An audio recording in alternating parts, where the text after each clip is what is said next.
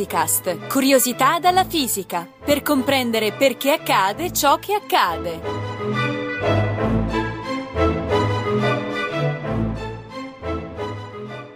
Come funziona un telescopio? Come fa a ingrandire la Luna, i pianeti e perfino le galassie ai confini dell'universo? Gianluca Licausi, ricercatore dell'Istituto Nazionale di Astrofisica, ci svela i misteri del telescopio e di nuovi strumenti della moderna astronomia.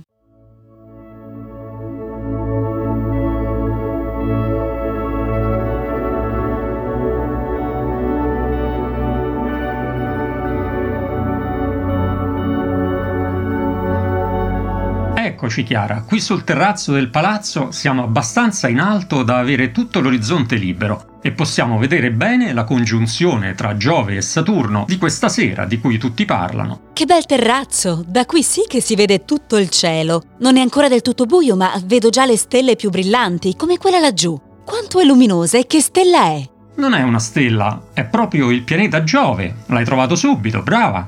Ma dai, sembra una stella, è soltanto un punto luminoso. Beh, ad occhio nudo i pianeti si vedono così. Se guardi bene, appena sotto a Giove c'è un altro puntino, ma più debole, lo vedi? Dici quella stellina, quasi attaccata a Giove? Sì, proprio quella. Quello è Saturno. È molto più lontano di Giove dalla Terra, ma prospetticamente sembra passargli vicinissimo in questi giorni e tra poche ore sarà alla minima separazione, la cosiddetta congiunzione, la rilevanza di questo fenomeno sta nello spettacolare colpo d'occhio che ne dà la sua visione al telescopio. Allora dai, montiamo il telescopio, così mi libero di questo benedetto zaino che mi hai fatto portare fin quassù.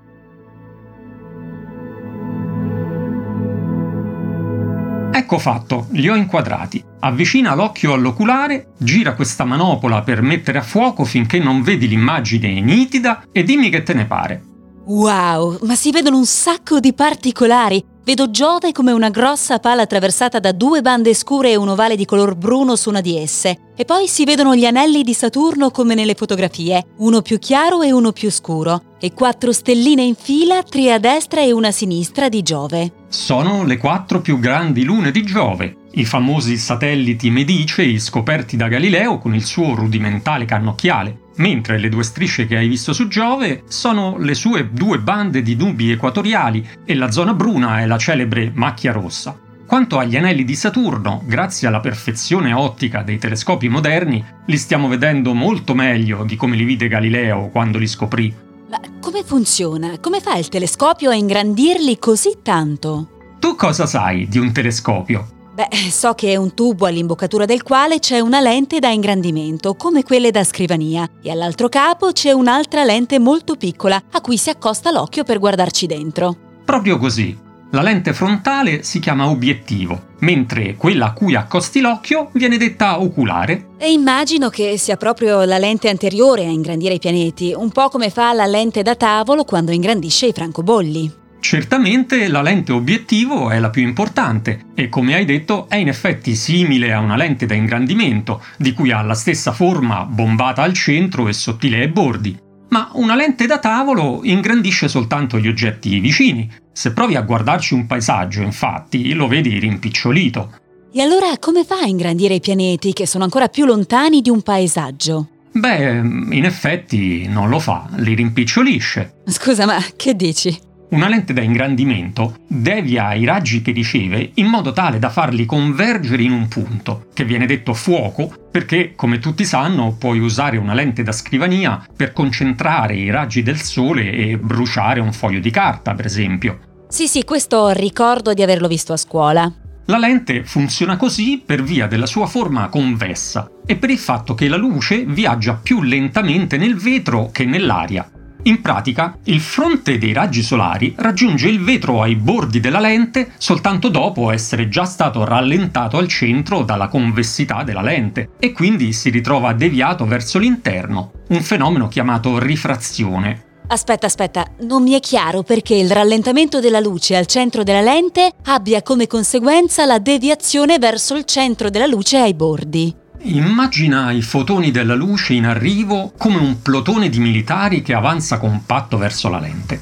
I primi che arrivano alla lente la toccano al centro per via della sua convessità e ne vengono rallentati perché nel vetro la luce va più lenta. Quelli più esterni nel frattempo si portano avanti, così che il fronte del plotone cambia direzione, facendo perno su coloro che sono rimasti indietro. È un po' la stessa cosa che accade a un mezzo cingolato. Se rallenta uno dei due cingoli, l'altro lo supera e il mezzo gira in quella direzione. Lo stesso avviene alla luce. Ah, ecco, adesso sì. Il risultato è che una volta oltrepassata la lente, tutti i raggi vanno a convergere a una distanza di qualche decina di centimetri dietro di essa, detta distanza focale, e lì formano una minuscola immagine del Sole che puoi vedere se ci metti un foglio di carta. Se ci provi anche con la luna o con un lampione stradale, vedrai anche in questo caso che sul foglio di carta si forma un'immagine in scala della luna o del lampione, che chiaramente è molto più piccola delle loro dimensioni reali. No, vabbè, in pratica mi stai dicendo che un telescopio per ingrandire gli astri deve prima rimpicciolirli? Eh già, ed è per questo che una lente sola non basta. Per fare un telescopio ce ne vogliono almeno due, la lente obiettivo crea un'immagine del soggetto molto più piccola delle sue dimensioni reali, mentre la lente oculare ingrandisce questa piccola immagine come una lente di ingrandimento da scrivania, in modo che l'occhio la veda più grande. In altre parole, l'oculare fa da microscopio ingrandendo l'immagine rimpicciolita creata dall'obiettivo. Certo che contorto, eh? Ma perché questa complicazione? perché possiamo distinguere due tipi di ingrandimento, l'ingrandimento lineare e l'ingrandimento angolare. L'ingrandimento lineare è il rapporto tra la dimensione fisica dell'immagine e la dimensione reale del soggetto, ed è in pratica l'effetto che vedi bene con le ombre cinesi. Se la distanza tra le mani e il muro è più grande di quella tra le mani e la fonte di luce, le ombre saranno più grandi delle mani. Questo è un ingrandimento lineare. Sì, certo, questo l'ho sperimentato molte volte. L'ingrandimento angolare, invece, descrive quanto un oggetto appare esteso ai tuoi occhi, cioè quanta parte occupa del tuo campo visivo. Una mano, per esempio, occupa una piccola porzione del campo visivo quando la guardi a braccio teso e appare piccola, ma avvicinandola all'occhio aumenta l'ingrandimento angolare e ne puoi distinguere i particolari, come ad esempio le impronte digitali che a braccio teso non riuscivi a vedere. Ciò che fanno sia una lente da tavolo che un telescopio è aumentare l'ingrandimento angolare, deviando i raggi di luce provenienti dal soggetto in modo che giungano all'occhio occupando un angolo di vista maggiore, come avverrebbe se il soggetto fosse molto più vicino o molto più grande.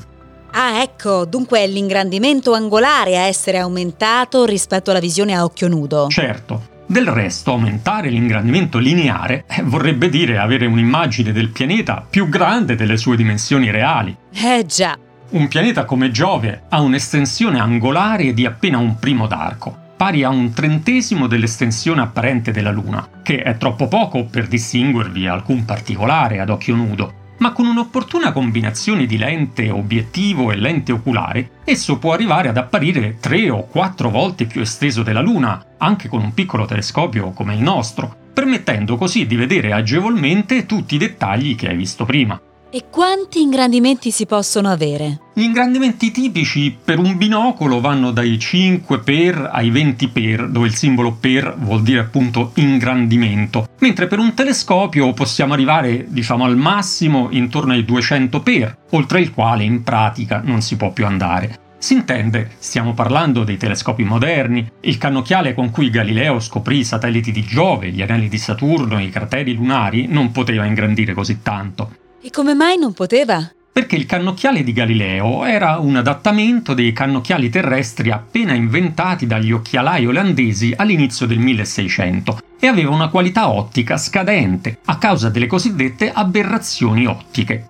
Un telescopio con una singola lente come obiettivo, come quello di Galileo, non è infatti in grado di produrre un'immagine molto nitida, nemmeno in linea teorica. Questo è dovuto a vari motivi, il primo dei quali è che raggi di luce di lunghezze d'onda diverse, cioè di colori diversi, vengono deviati dalla rifrazione del vetro in modo leggermente diverso e così non vanno tutti a convergere alla stessa distanza focale, ma in punti leggermente diversi, col risultato di generare un'immagine sfocata con aloni iridescenti attorno ad ogni forma, un difetto noto come aberrazione cromatica. Per evitare questo effetto è necessario che l'obiettivo sia formato da più lenti, alcune convesse e alcune concave, poste in sequenza e costruite da vetri di tipo diverso, opportunamente studiate per compensare le aberrazioni l'una dell'altra. È il motivo per cui gli obiettivi fotografici hanno al loro interno parecchie lenti, come del resto anche il nostro occhio. Ma il nostro occhio ne ha una sola, il cristallino, no? Niente affatto. Non ci si pensa mai, ma in realtà l'occhio umano è un sistema di ben quattro lenti affiancate, fatte di materiali diversi, la cornea, l'umor acqueo, il cristallino e l'umor vitreo. È per questo che la nostra visione è così nitida e non vediamo aloni colorati e sfumati ai bordi delle cose. Meglio di un obiettivo fotografico. Oddio, non ci avevo mai pensato.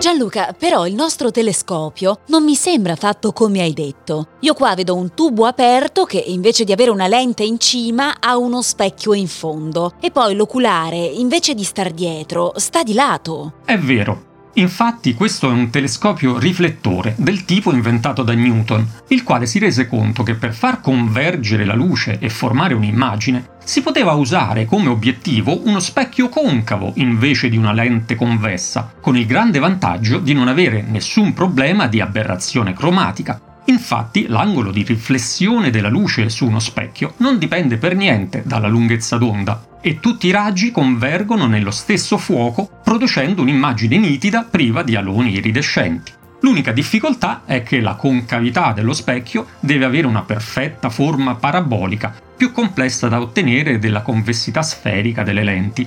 I vantaggi però sono enormi, sia nella qualità ottica sia nella leggerezza, poiché un singolo specchio pesa molto meno di un insieme di lenti, e soprattutto perché questi specchi vengono argentati anteriormente e quindi non c'è bisogno che il vetro di cui sono fatti sia particolarmente omogeneo e trasparente, cose indispensabili per le lenti. Per questi motivi non sono mai stati costruiti telescopi a lenti di oltre un metro di diametro, mentre abbiamo telescopi a specchio singolo fino a 8 metri e mezzo di larghezza, ma quindi scusami, se un telescopio a specchio dà immagini così perfette ed è così vantaggioso, perché prima mi hai detto che oltre i 200 ingrandimenti non si può andare? Non si può ingrandire quanto si vuole? Beh, in teoria per ingrandire di più si possono fare due cose. Produrre un'immagine più grande al fuoco dell'obiettivo o usare un oculare che la ingrandisca di più. La prima cosa si ottiene usando un obiettivo meno convergente, cioè che concentri di meno i raggi e li faccia convergere a una lunghezza focale maggiore, in modo da usare lo stesso principio delle ombre cinesi per cui se proietti più lontano ottieni un'ombra più grande. Per l'oculare, al contrario, si dovrebbero usare lenti più piccole e più convergenti per aumentare ancora di più l'ampiezza apparente dell'immagine ingrandita. Perciò in teoria si può ingrandire quanto si vuole, in pratica però sarebbe del tutto inutile per via di una limitazione intrinseca della luce, la diffrazione. Hmm, questo termine mi suona familiare, me ne avrete sicuramente già parlato in qualche altra puntata, ma spiegami di nuovo di cosa si tratta. La diffrazione è una limitazione legata alla natura ondulatoria della luce, che in realtà non viaggia in modo rettilineo come sembrerebbe osservando le ombre cinesi o la riflessione su uno specchio, ma si propaga in forma di onda, come fanno le onde in uno stagno, che quando incontrano un ostacolo vengono diffratte, cioè vi girano attorno, l'onda che arriva al telescopio viene diffratta dal bordo circolare della lente, aprendosi leggermente a ventaglio dopo di essa. L'effetto è piccolissimo per via della minuscola lunghezza d'onda della luce visibile di appena mezzo millesimo di millimetro, ma sufficiente a far sì che le onde convergenti nel fuoco, invece di unirsi perfettamente in un punto, formino una macchiolina. Per via della natura ondulatoria della luce, questa macchiolina, chiamata figura di diffrazione, ha una forma particolare, una sorta di tirassegno col centro luminoso circondato da anelli sfumati concentrici, alternativamente chiari e scuri e via via più deboli. Ogni dettaglio dell'immagine di un pianeta viene riprodotto in questo modo dal telescopio, così che ingrandire l'immagine oltre un certo limite è analogo a guardare al microscopio una foto di giornale. Si ingrandiscono le macchioline di inchiostro, ma non si vedono più dettagli di quelli che già si vedevano prima. Per questo l'ingrandimento utile di un telescopio ha un limite, e la dimensione del minimo dettaglio che si può distinguere definisce la sua massima risoluzione angolare. Ah, che peccato. E non si può fare proprio nulla per compensare o evitare questa limitazione? Beh, la larghezza della figura di diffrazione è inversamente proporzionale al diametro del telescopio. Per questo si possono costruire telescopi sempre più grandi, come in effetti è stato fatto, in modo da avere macchioline di diffrazione sempre più piccole e poter ingrandire di più. L'Italia, per esempio, dispone di vari grandi telescopi. Il più grande sul territorio italiano è il riflettore da 1,8 metri di Cima Ecar ad Asiago e altri telescopi di classe 1 metro, 1 metro e mezzo si trovano a Loiano, a Campo Imperatore, a Toppo di Castelgrande e a Serra la Nave. Poi abbiamo il telescopio nazionale Galileo da 3 metri e mezzo che si trova sull'isola di La Palma alle Canarie e in comproprietà con tedeschi e americani il Large Binocular Telescope nell'Arizona, un gigantesco doppio telescopio con specchi da quasi 8 metri e mezzo. In teoria un telescopio del genere dovrebbe mostrarci su Giove e Saturno dettagli quasi 100 volte più piccoli di quelli che vediamo con questo nostro telescopietto di 10 cm, consentendo un ingrandimento 100 volte maggiore. Beh, ma è fantastico. Eh, però ho detto in teoria. Ma come in teoria? Ma, ma allora? Eh già, sarebbe così anche nella realtà, se non fosse per il problema della turbolenza atmosferica. E cioè? l'atmosfera contiene vortici d'aria in continuo movimento, che mescolano zone a diversa densità e temperatura. Attraversando l'atmosfera, il fronte d'onda della luce proveniente da una sorgente astronomica viene continuamente deformato da questi vortici e il percorso della luce è deviato molte volte prima di raggiungere il telescopio.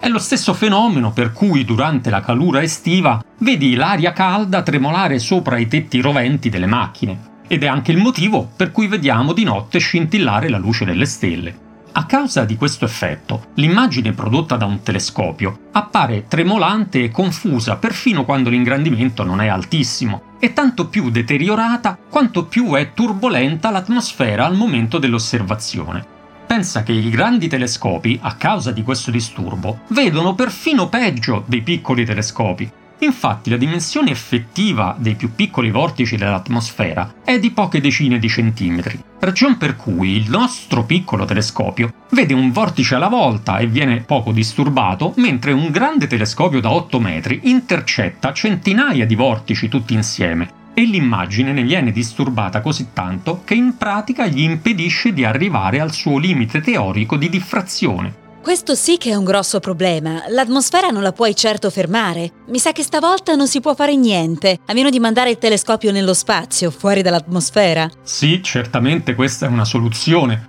In effetti è per questo che il famoso telescopio spaziale Hubble è stato così importante per l'astronomia. Fuori dall'atmosfera esso non aveva disturbi di alcun tipo ed ha in effetti fatto osservazioni a ingrandimenti irraggiungibili dalla Terra, al limite teorico delle sue possibilità.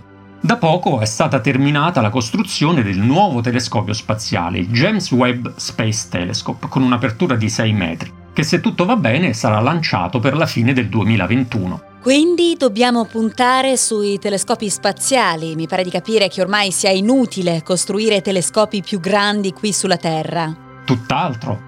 Avere uno specchio grande non serve solo agli ingrandimenti, ma anche a collezionare più luce per vedere sorgenti più deboli. In ogni caso, da una decina d'anni abbiamo anche trovato una soluzione al problema della turbolenza, l'ottica adattiva. Intendi che si adatta alle condizioni dell'atmosfera? Proprio così. L'ottica adattiva è un sistema che misura le deformazioni del fascio ottico e deforma al contrario lo specchio del telescopio in modo da compensare in tempo reale il disturbo dell'atmosfera e concentrare nuovamente la luce nella figura di diffrazione. È una tecnologia molto complessa che include sensori, computer, meccanica di precisione e controlli in retroazione per misurare e correggere il fronte d'onda mille volte al secondo. Ma funziona e ci ha permesso di tornare a sviluppare i grandi telescopi da Terra. Il telescopio più grande al mondo è attualmente il Keck alle isole Hawaii, che ha uno specchio di 10 metri di diametro, segmentato a nido d'ape per essere più leggero, costituito cioè da decine di sottili tasselli esagonali, il cui allineamento ottico è realizzato da un sistema laser computerizzato che garantisce la superficie parabolica dell'intero specchio. Con lo stesso concetto, l'Europa sta costruendo sulle Ande cilene l'Extremely Large Telescope, un gigantesco telescopio con uno specchio tassellato da 39 metri di diametro, dotato della più avanzata ottica adattiva mai costruita. Mamma mia, non riesco a figurarmelo, sarà enorme. Ma come fate a muovere un bestione del genere? Già è complicato muovere questo piccolo telescopio col suo treppiedi, il contrappeso e questo sistema ingombrante per farlo girare. Come fate con quell'altro? In effetti i telescopi devono fare movimenti complicati per seguire il percorso degli astri, perché la Terra gira e il cielo stellato appare ruotare in senso opposto attorno alla stella polare, per seguire questo moto apparente durante tutto il tempo dell'osservazione, un telescopio deve essere sostenuto da un apposito sistema meccanico, chiamato montatura equatoriale, che compensa la rotazione terrestre grazie a una coppia di assi opportunamente inclinati.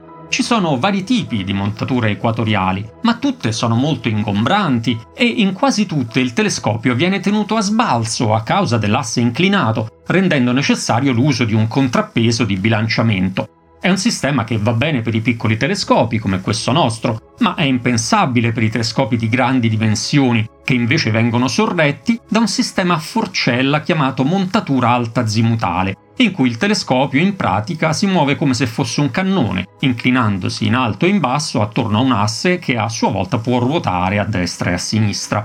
Questi movimenti orizzontali e verticali però non corrispondono più al moto del cielo, con la conseguenza che l'immagine stessa ruota mentre il telescopio si muove. La semplicità della montatura alta azimutale così richiede la complicazione di un terzo asse per ruotare lo strumento che registra l'immagine e di un controllo sincronizzato di tutti questi movimenti, ma è comunque vantaggioso e ormai utilizzato da tutti i grandi telescopi.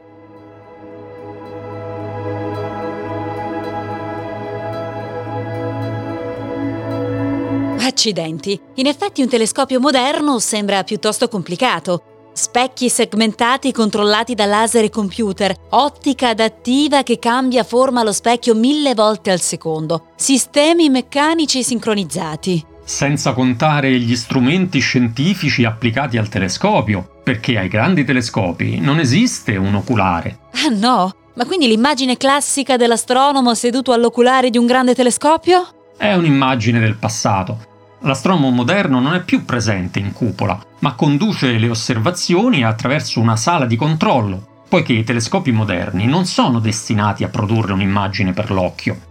Non dimenticare che l'astronomia non può essere una scienza sperimentale, perché non possiamo fare esperimenti diretti con l'universo, possiamo solo guardarlo. Tutta l'informazione è nella luce.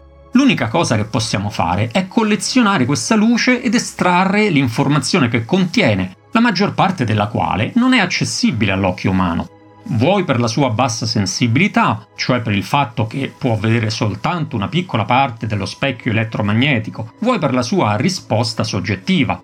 Un astronomo all'oculare produrrebbe un'osservazione qualitativa, invece quello di cui abbiamo bisogno per fare scienza è un'osservazione quantitativa, per sfruttare al massimo le potenzialità del telescopio è necessario che la luce catturata venga registrata da un sensore digitale per mezzo di un cosiddetto strumento di piano focale. Così come una fotocamera digitale registra l'immagine prodotta dall'obiettivo fotografico, gli strumenti posti al fuoco di un telescopio, che possiamo suddividere sostanzialmente in fotocamere e spettroscopi, acquisiscono immagini per misurare posizioni, morfologia, intensità e composizione in lunghezza d'onda della luce, da queste misure possiamo dedurre una gran quantità di informazioni sulle sorgenti astronomiche osservate. In pratica questi strumenti di piano focale sono grosse macchine fotografiche, oppure qualcosa di diverso? Il principio è lo stesso della fotografia. Il telescopio viene usato come se fosse un grande obiettivo fotografico e il sensore di immagini è analogo a quello delle macchine fotografiche, ma più perfezionato e di solito molto più grande. Inoltre, quasi sempre, il sensore è posto sotto vuoto o in atmosfera di azoto e refrigerato elettronicamente o per mezzo di un criostato, cioè un contenitore di azoto liquido che lo mantiene a una temperatura di 200 gradi sotto zero. Questa refrigerazione è indispensabile e serve a minimizzare il rumore elettronico, un disturbo provocato dagli stessi elettroni che si muovono nel semiconduttore di cui sono fatti i pixel del detector, generando un segnale di fondo che a temperatura ambiente coprirebbe ogni traccia delle debolissime sorgenti astronomiche. L'immagine registrata viene quindi inviata a un computer per l'elaborazione che rimuove vari artefatti causati dall'elettronica, rendendo possibile ottenere immagini del cielo con un dettaglio e una profondità impensabili fino a pochi anni fa. Il vantaggio rispetto alla visione ad occhio non è soltanto quello di registrare l'immagine per uno studio successivo, ma soprattutto che il sensore è in grado di accumulare la luce che riceve per un lungo tempo e riesce quindi a rivelare sorgenti debolissimi che la retina non vedrebbe affatto. La retina infatti accumula luce per non più di un venticinquesimo di secondo, dopodiché viene a tutti gli effetti cancellata per essere pronta ad acquisire una nuova immagine. Col sensore digitale l'esposizione alla luce può durare vari minuti e più esposizioni possono essere addizionate numericamente per ottenere una posa complessiva di molte ore o perfino giorni. È così che il telescopio spaziale Hubble ha fotografato i celebri deep fields o campi profondi, in cui zone di cielo che fino a quel momento sembravano del tutto vuote si sono rivelate affollate di lontanissime galassie, così deboli che il telescopio non ne raccoglieva che una manciata di fotoni ogni parecchi minuti. Accidenti, e che mi dici del secondo tipo di strumento che mi avevi accennato? Il secondo strumento importante è lo spettroscopio, che analizza la composizione e lunghezza d'onda della luce che aggiunge al fuoco del telescopio. Il suo funzionamento si basa sullo stesso principio per cui una luce bianca viene suddivisa nei vari colori dell'arcobaleno quando incontra una superficie finemente rigata, come si vede nei riflessi sul lato argentato di un CD o un DVD per esempio. Lo spettroscopio è uno strumento complesso costituito da vari lenti, specchi, al cuore del quale la luce incontra un vetro o uno specchio rigato con centinaia o migliaia di solchi per millimetro chiamato reticolo di diffrazione. Per le proprietà dell'ottica ondulatoria, questi solchi paralleli deviano ad angoli diversi lunghezze d'onda diverse, trasformando l'immagine di una stella da un punto a una striscia, il cosiddetto spettro della sorgente astronomica. Lungo questa striscia le lunghezze d'onda sono disposte in sequenza, in modo che ad ogni posizione corrisponda una precisa lunghezza d'onda. Molto interessante, ma perché si fa? A che cosa serve stirare l'immagine in questo modo? Serve a darci moltissime informazioni sulla sorgente, come ad esempio determinarne le condizioni chimiche e fisiche. Davvero dalla luce di una stella puoi sapere di quali elementi chimici è fatta? Certo, perché ogni elemento lascia una diversa traccia nello spettro, modificando l'intensità della luce alle varie lunghezze d'onda. La luce del filamento di una lampadina, per esempio, è composta da tutti i colori e genera uno spettro continuo, dal quale possiamo dedurre la temperatura del filamento in base a come varia l'intensità della luce da un colore all'altro. Un gas incandescente, invece, come quello di una fiamma, per esempio, emette soltanto alcuni colori ben definiti e la sua striscia spettrale è del tutto buia tranne in corrispondenza di poche particolari lunghezze d'onda dove si osserva una riga luminosa, le cosiddette righe spettrali in emissione. La disposizione di queste righe è unica per ogni elemento o composto chimico, Ah, ecco! Deducete la composizione chimica di una stella a partire dalla disposizione delle righe luminose che si vedono nel suo spettro, è così? Esattamente. In effetti uno spettro di righe assomiglia molto a un codice a barre e proprio come un codice a barre identifica un prodotto, lo spettro di emissione identifica il gas da cui proviene la luce. Quando invece un gas freddo, non luminoso, si frappone tra noi e una sorgente di luce a spettro continuo, il gas assorbe quelle stesse lunghezze d'onda che emetterebbe se fosse reso incandescente, col risultato che nello spettro della sorgente quei colori mancheranno e si vedranno delle righe scure su uno spettro chiaro. In questo caso si parla di righe di assorbimento, ed è proprio grazie a queste che sappiamo, per esempio, che l'atmosfera del Sole è fatta di idrogeno ed elio, mentre il continuo dello spettro ci dice che la sua temperatura superficiale è di 5700 gradi. Ma c'è molto di più, dal profilo di intensità delle singole righe spettrali si derivano perfino informazioni sulle condizioni fisiche come la pressione, il campo magnetico, lo stato di eccitazione molecolare e molte altre. Inoltre, grazie all'effetto Doppler, per il quale la luce emessa da una sorgente in avvicinamento o in allontanamento si vede spostata a lunghezze d'onda rispettivamente accorciate o allungate, possiamo misurare il moto delle stelle e delle galassie e, come fece Edwin Hubble, scoprire l'espansione dell'universo. Tutto questo grazie allo spettroscopio. Sì, tutte cose che sarebbero impossibili da vedere con l'occhio affiancato all'oculare oltre al fatto che telescopi e strumenti moderni sono fatti per funzionare su un ampio intervallo di lunghezza d'onda che comprende l'ultravioletto e il vicino e medio infrarosso che l'occhio umano non percepisce affatto. E che mi dici dei telescopi del futuro? Cosa bolle in pentola nei vostri laboratori? I telescopi del prossimo futuro, attualmente in fase di costruzione o di progettazione, saranno molto più grandi e potenti di quelli attuali e consentiranno di risolvere problematiche ancora aperte alle quali i telescopi attuali non possono dare risposta. L'evoluzione procederà secondo tre direzioni parallele, specchi segmentati, interferometri e telescopi spaziali. Dei primi abbiamo già citato l'Extremely Large Telescope europeo, ma è in costruzione anche il 30 Meter Telescope americano ed è a specchio segmentato anche il telescopio spaziale James Webb. L'interferometria, di cui non ti ho parlato, è invece una tecnologia diversa, molto avanzata, che permette di unire in modo coerente la luce di molti singoli telescopi dislocati a grandi distanza tra loro, anche centinaia di metri o chilometri. Questa combinazione avviene tramite complessi sistemi di lenti, specchi e fibre ottiche ed ha come risultato una risoluzione pari a quella che avrebbe un impossibile telescopio grande quanto la distanza tra i due telescopi più lontani di questo sistema. Uno strumento del genere si trova attualmente nel deserto del Cile, costituito da quattro telescopi da 8 metri di diametro ciascuno. Ci sono progetti per interferometri ancora più grandi e interferometri spaziali e perfino progetti per i cosiddetti ipertelescopi, in cui una flotta di sonde spaziali fluttuanti a migliaia di chilometri l'una dall'altra nello spazio a formare una superficie parabolica realizzerebbe l'analogo di un immenso specchio segmentato, dove ognuna delle sonde farebbe convergere la luce su una sola sonda centrale posta nel punto focale di questo enorme telescopio. Mamma mia, mi fa venire in mente gli specchi stori di Archimede. Eh già, in effetti il concetto è proprio quello.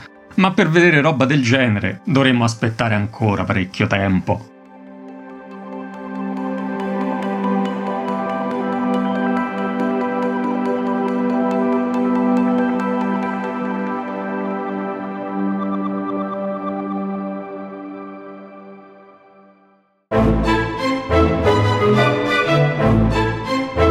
Physicast è un podcast in cui docenti universitari e ricercatori parlano di fisica con il linguaggio di tutti i giorni. Ideato da Riccardo Faccini, Gianluca Licausi, Giovanni Mazzitelli e Giovanni Organtini, realizzato con il supporto dell'Associazione Frascati Scienza e di ricercatori dell'Istituto Nazionale di Fisica Nucleare, di quello di Astrofisica e della Sapienza. Interviste di Chiara Piselli e montaggio di Edoardo Massaro. Le puntate precedenti e altre informazioni sono consultabili su www.radio radioscienza.it slash physicast. Commenti e spunti su possibili argomenti di interesse sono per noi preziosi, per cui potete contattarci a physicast-radioscienza.it.